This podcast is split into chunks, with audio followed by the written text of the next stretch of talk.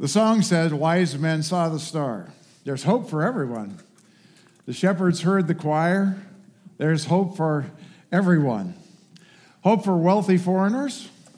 Hope for guys working graveyard shift. Hope for a tax paying couple. Some of you are saying, thankfully.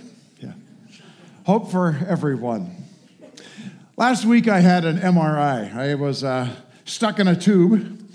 Before I went in, the tech asked me, What kind of music would you like? I said, Duh, U2. I should have been more specific. As I got crammed into the uh, machine, the music started. The lyrics were, You're an accident waiting to happen. A piece of glass in the beach. Yeah, my 40 minutes of claustrophobia began with a prophetic musical lyric You're an accident waiting to happen. Life throws bad pitches. Maybe you've been hit by a bad pitch recently, an interruption.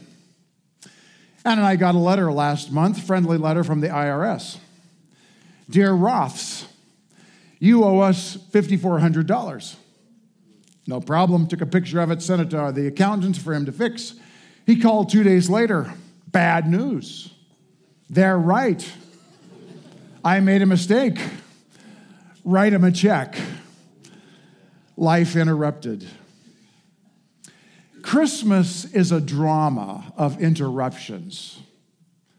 The cast, a couple, shepherds, travelers, religious folks, politicians.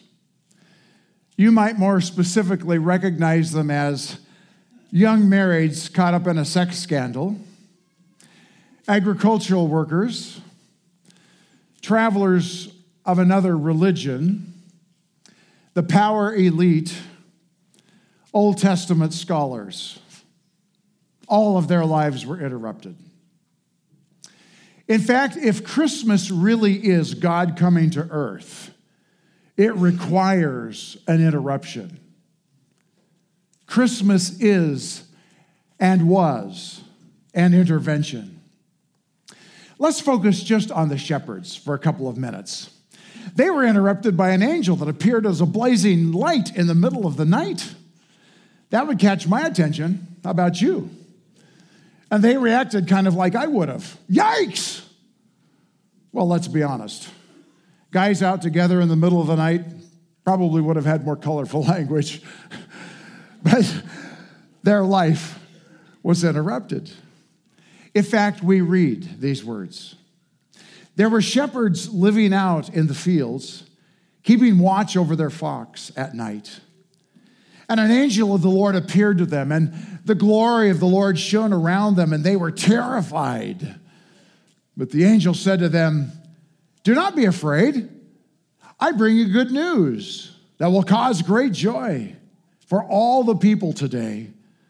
Today, in the town of David, a Savior has been born to you. He is the Messiah the Lord. And this will be a sign to you. You'll find a baby wrapped in cloths lying in a manger. The gift in this interruption was good news, great joy for all people. I'm going to ask you to say those phrases with me out loud boldly. Good news, great joy for all people. That's the story of Christmas. But for news to be good, it has to be compared with the bad. And the story of Christmas starts with a problem. For the shepherds, they were all scared. And the messenger said to them, Do not be afraid. Well, that's a good message for Christmas. A study recently discovered that on Christmas Eve, the likelihood of a heart attack is 37% greater than at other times. And you thought Christmas Eve was for hot cocoa and uh, Cozy Fires and old Nat King Cole albums. No, Christmas Eve has joined the category of earthquakes, hurricanes, stock market crashes, wars, and World Cup soccer match finals.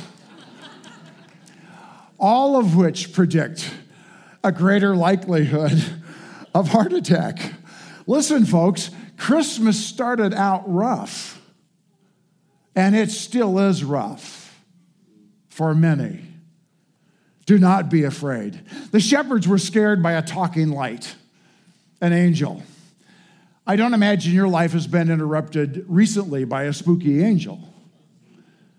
But what has jumped into your life that evoked anxiety? Last month, my uh, doctor was concerned that I might have leukemia. That word is an interruption. After some tests, he called and said, Good news, nothing's wrong. You're completely healthy. Well, it's easy to not. Oh, you don't know how much I was hoping for that response.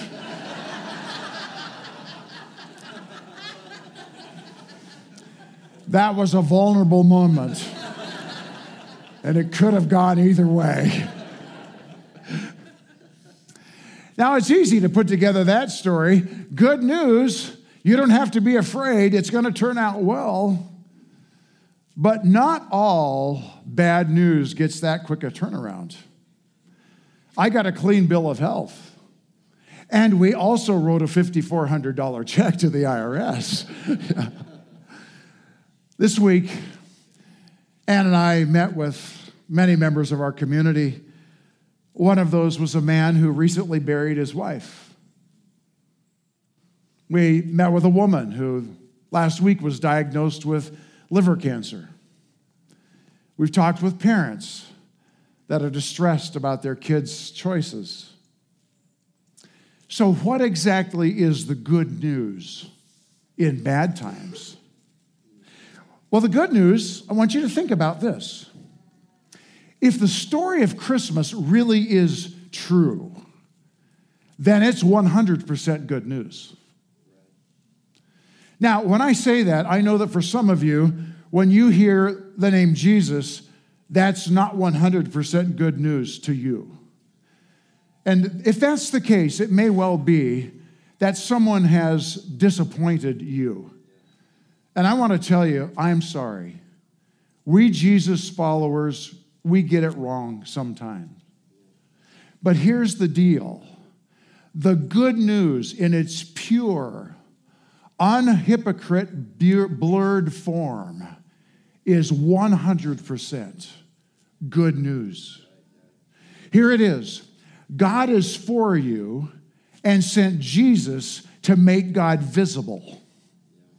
And Jesus came to live and die and rise for you to give you the gift of forgiveness and eternal life.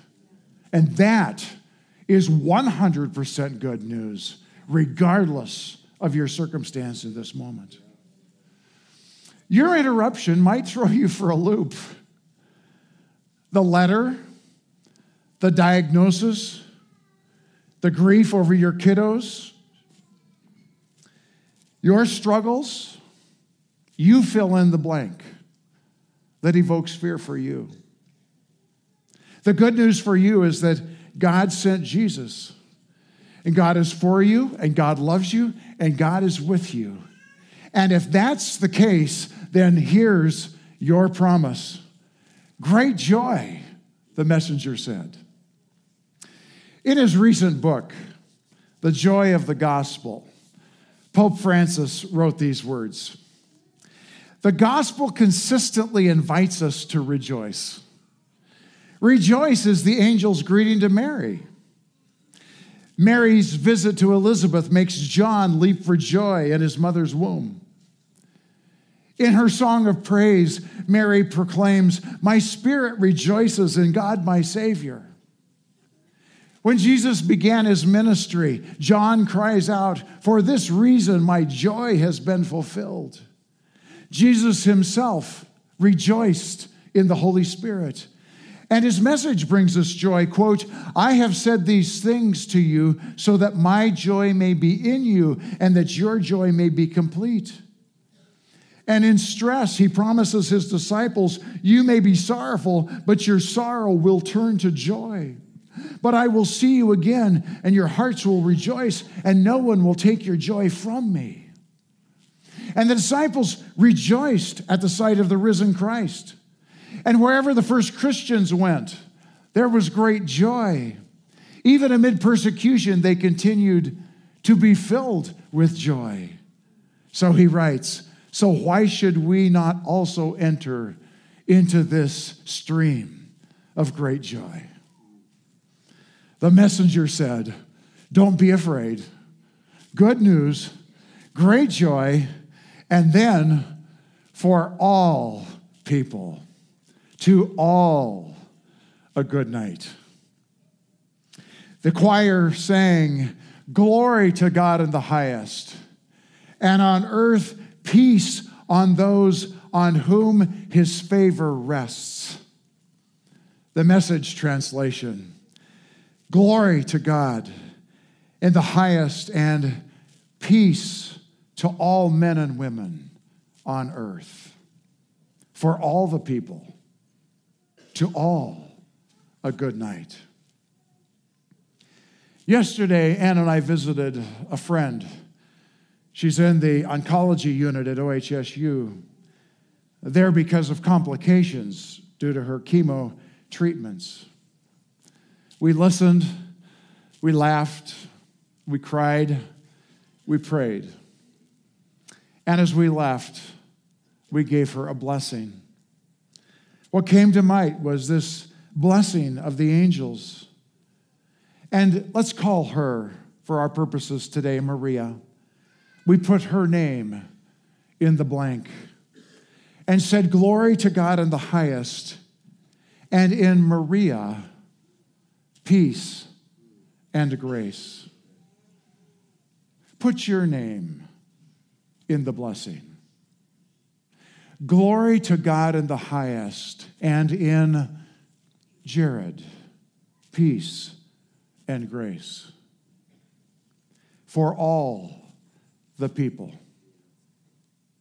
Christmas is God's gift in Jesus with your name on the gift label from God to you.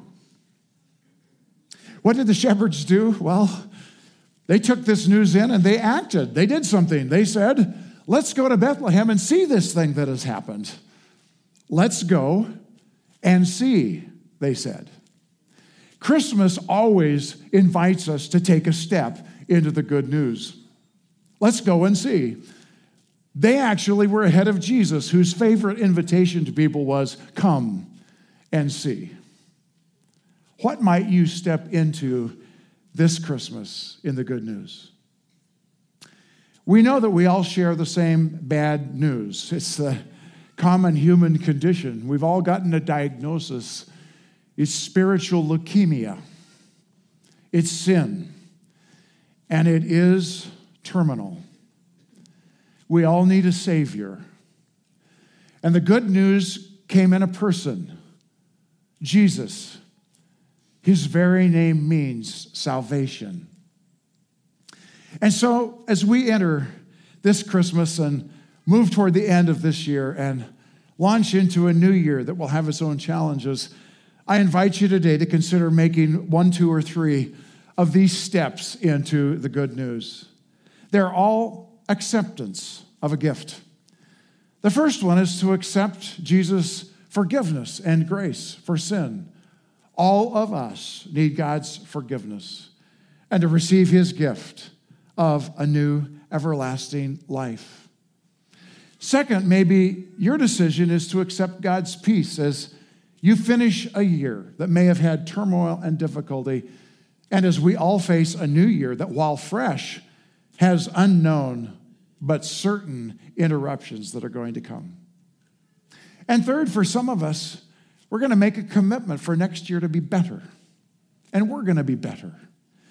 And one of the decisions that we're making into that better is to be a part of January's series here at Evergreen as we give our weekends to talking about better this year and unpacking what it means to really live the true good life. Why is Jesus 100% good news? Because in Jesus' own words, he said, For God so loved the world that he gave his one and only Son, that whoever believes in him shall not perish, but have eternal life. For God did not send his Son into the world to condemn the world, but to save the world through him. God interrupted history to bring joy and peace. Will you end this year with Jesus? And will you face the new year and its interruptions with him? For all the people, to all a good night. Let's pray. Thank you, God, for sending Jesus. And thank you, Jesus, for coming to live and die and rise for us. And this Christmas, we open a gift early. We open the ultimate gift of you. We receive your forgiveness, Jesus. We receive your eternal life. We receive the gift of your Spirit that, regardless of our circumstances and interruptions, brings joy and peace. Lord, we receive you in Jesus' name. Amen.